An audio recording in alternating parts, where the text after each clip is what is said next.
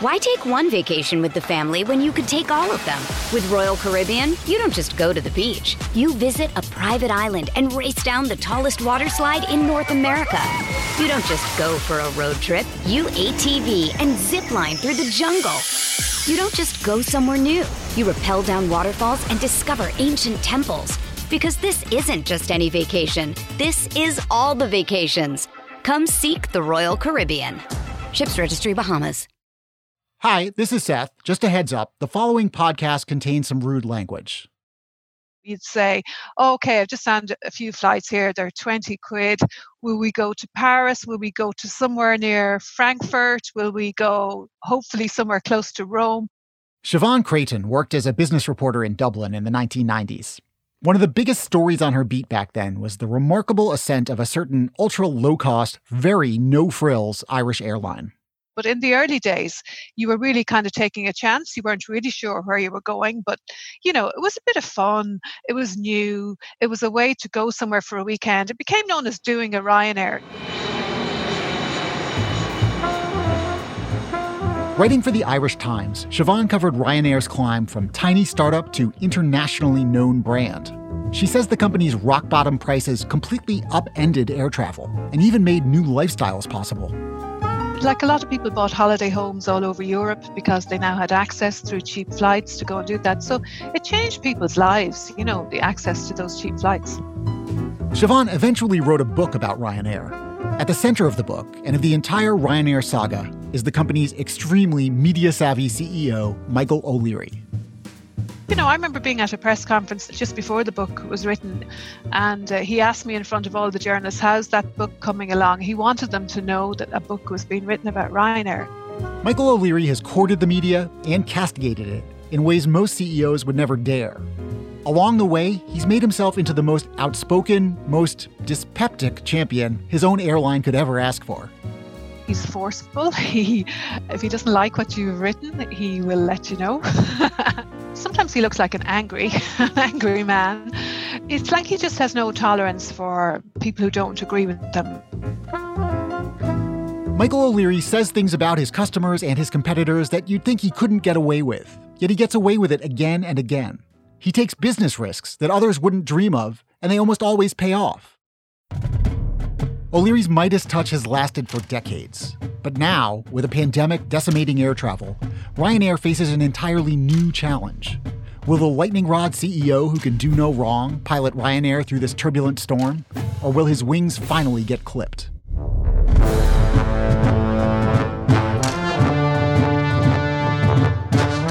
I'm Seth Stevenson. Welcome to Thrilling Tales of Modern Capitalism. Today on the show, Fly the Unfriendly Skies, the story of Ryanair.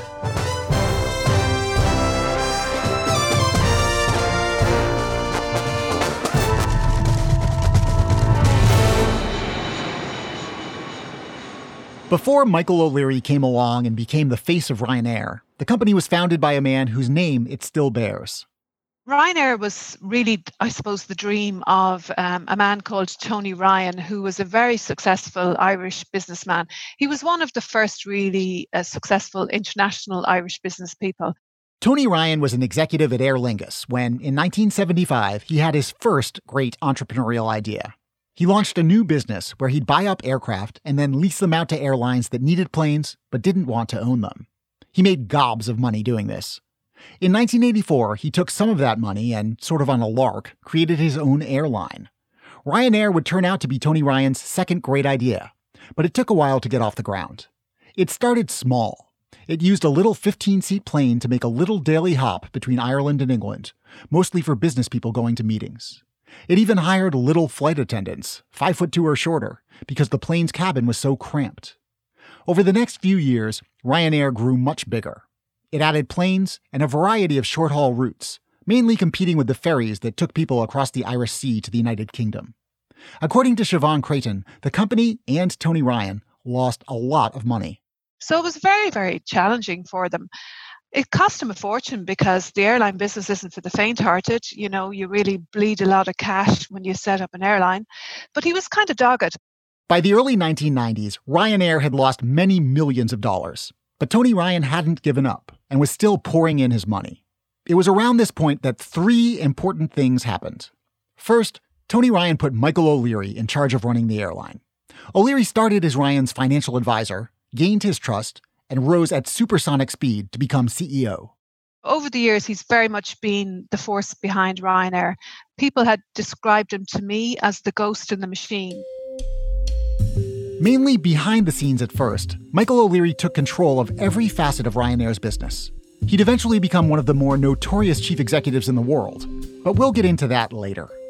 The second important thing Ryanair did in the early 90s was send Michael O'Leary across the Atlantic to sit at the feet of an aviation guru. There's a certain Southwest spirit. If you listen, you can hear it. People ask me why Southwest Airlines is so successful. There's a certain Southwest style. You can see it in the smiles. It seems perfectly obvious to me. Brilliant leadership. There's a certain Southwest. Herb Kelleher, the founder of Southwest Airlines, pioneered the so called low cost airline approach in America in the 1970s and 80s. Kelleher here. Michael O'Leary visited Kelleher in 1992, and in O'Leary's telling, they stayed up all night drinking bourbon and talking airline economics. Kelleher had come up with some clever ways to cut costs, which let him sell tickets cheaper than his competitors. For instance, he only used one type of airplane, the Boeing 737, so that all his pilots and mechanics could be trained the same way and were basically interchangeable. Here he is in another ad. At Southwest Airlines, we want our passengers to spend their time in the air, not on the ground. That's why we invented the 10 minute turnaround. A lot of Kelleher's techniques, like having no assigned seats on the plane so passengers could be loaded quicker, were geared toward turning around planes more efficiently after a landing, getting them back in the sky again fast so they could fly more legs in each day. The quicker you're in the air, the quicker you get where you're going. Michael O'Leary came back to Ireland full of Herb Kelleher's wisdom and ready to turn Ryanair into Europe's first low cost carrier. He would use Boeing 737s. He'd have lightning fast turnaround times. He'd cut costs to the bone. On his return, O'Leary quickly wrote up a memo titled The Challenge of Replicating Southwest Airlines in Europe.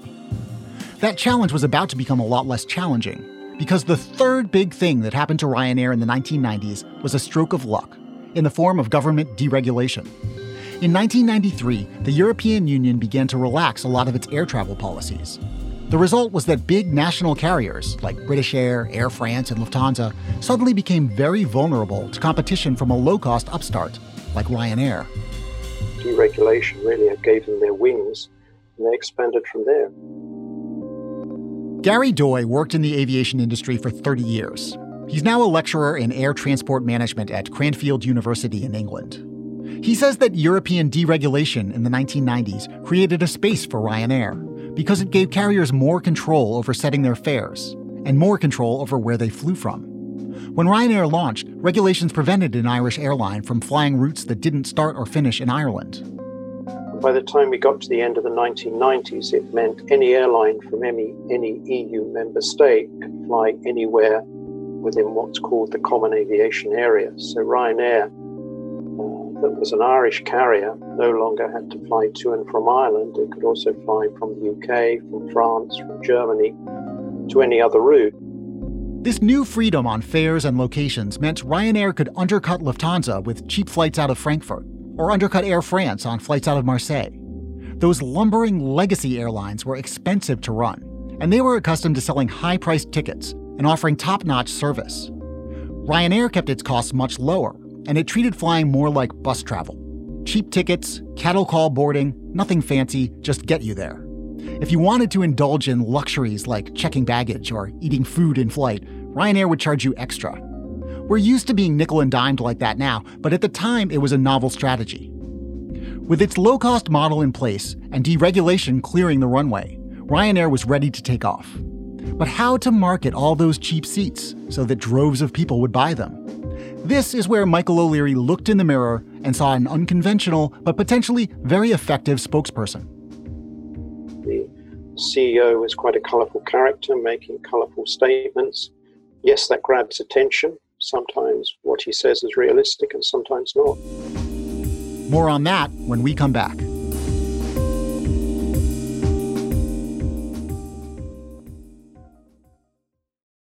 Why take one vacation with the family when you could take all of them? With Royal Caribbean, you don't just go to the beach. You visit a private island and race down the tallest water slide in North America. You don't just go for a road trip. You ATV and zip line through the jungle. You don't just go somewhere new. You rappel down waterfalls and discover ancient temples.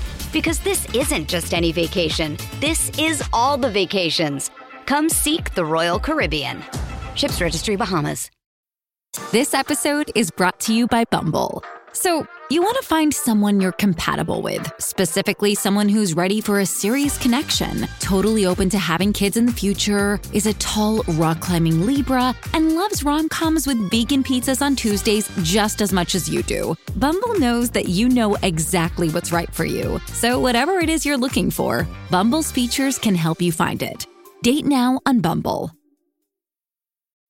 When you need mealtime inspiration, it's worth shopping Kroger, where you'll find over 30,000 mouthwatering choices that excite your inner foodie. And no matter what tasty choice you make, you'll enjoy our everyday low prices, plus extra ways to save, like digital coupons worth over $600 each week. You can also save up to $1 off per gallon at the pump with fuel points. More savings and more inspiring flavors make shopping Kroger worth it every time. Kroger, fresh for everyone. Fuel restrictions apply. Ryanair became a genuine sensation in the early 2000s, thanks in part to another big gamble that Michael O'Leary made.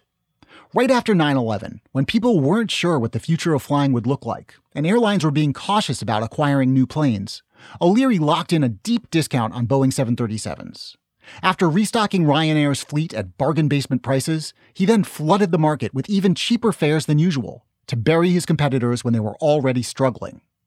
Low fares like these made it possible to fly all over Europe for peanuts, with airplane tickets that sometimes cost less than the taxi to the airport, especially since the airports Ryanair flew out of were often pretty far away from the cities they served.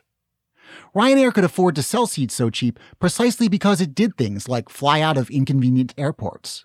This was another trick learned from Herb Kelleher at Southwest Airlines. He loved small airports, which charge lower fees and have less congestion, letting planes zip in and out. Like Southwest, Ryanair was maniacal about keeping its expenses low. But Ryanair went further, doing things like severely limiting its customer service. Like it had no customer service. Siobhan Creaton says this was so widely acknowledged, it became a running joke. There's been all kinds of hashtags over the years. People have written songs about Ryanair. You know, like The Guardian used to have a whole column dedicated to Ryanair and its complaints. I quickly found the website and could not believe my eyes. 14.99 and I'd be taking to the skies. But I didn't read the small print, the tax was a disgrace. And another hundred euros if you want to take your case.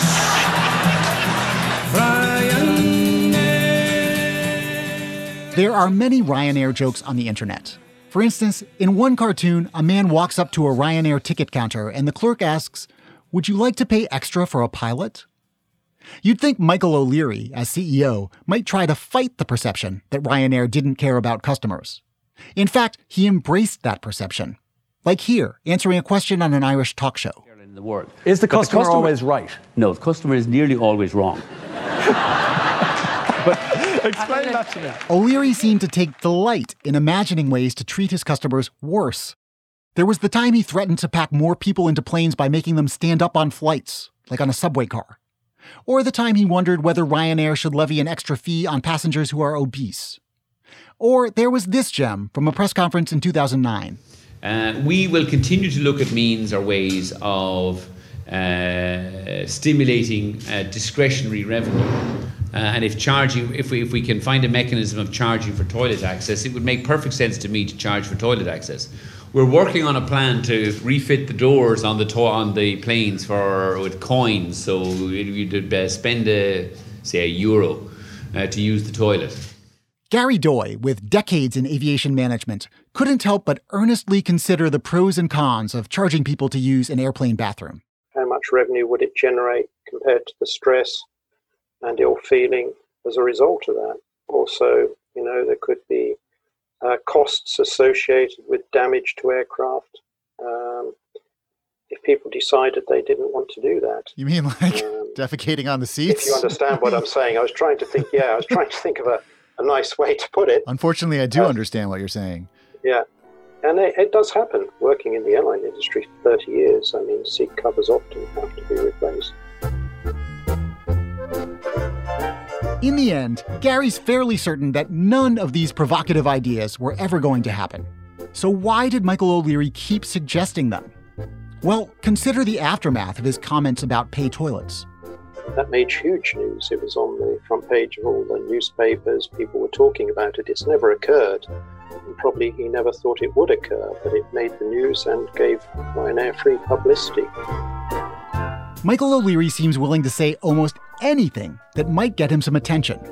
Here's how he opened a speech he gave to an Irish parliamentary assembly. Ladies and gentlemen, it's a great pleasure to be here in such august company. Addressing uh, such an august body of this reminds me much of making love to the Queen of England. It's uh, never sure how much you know, it's a great honour, you're just not sure how much pleasure it's going to be. Um, that was met with a fantastically awkward silence.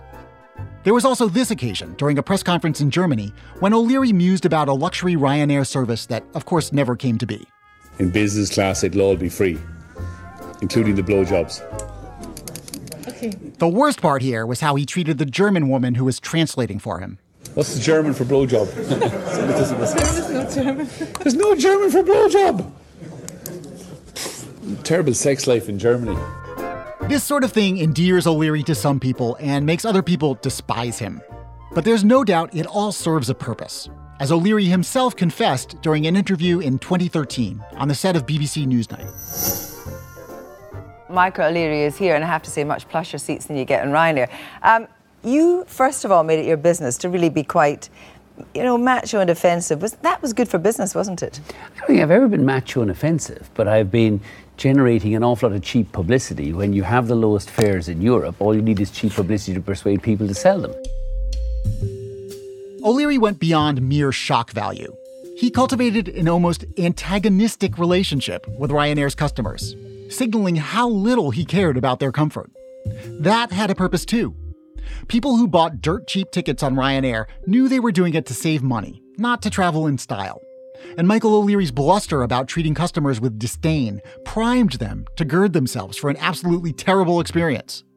When it turned out the flight was okay, just mediocre, not excruciating, they were pleasantly surprised and felt they'd gotten a great bargain. On the strength of O'Leary's showmanship and his business acumen, Ryanair grew over a couple of decades to become one of the largest and most successful airlines in the world. It now boasts 200 destinations in 40 countries, 19,000 employees, 150 million passengers last year. By the start of 2020, it seemed like nothing could slow down Ryanair. Until something did. COVID, of course, changed everything. Gary Doy says airline operators are still coming to grips with the idea that travel slowdowns resulting from the coronavirus pandemic will not be merely a short term problem airlines are now predicting that we won't get back to 2019 levels of production until 2022 or even 2023. And in one case, I even heard 2024. So I think most people are now starting to realize this is going to be quite a drawn out recovery. All airlines are hurting. But for a low cost carrier like Ryanair, there's a particular worry, one that Michael O'Leary has been vocal about. He has said if we had to keep the middle seat empty, which a lot of people were speculating about because of social distancing, we're not going to make any money. We're better off having the aircraft on the ground. When you sell tickets as cheap as Ryanair does, you need to sell a lot of them.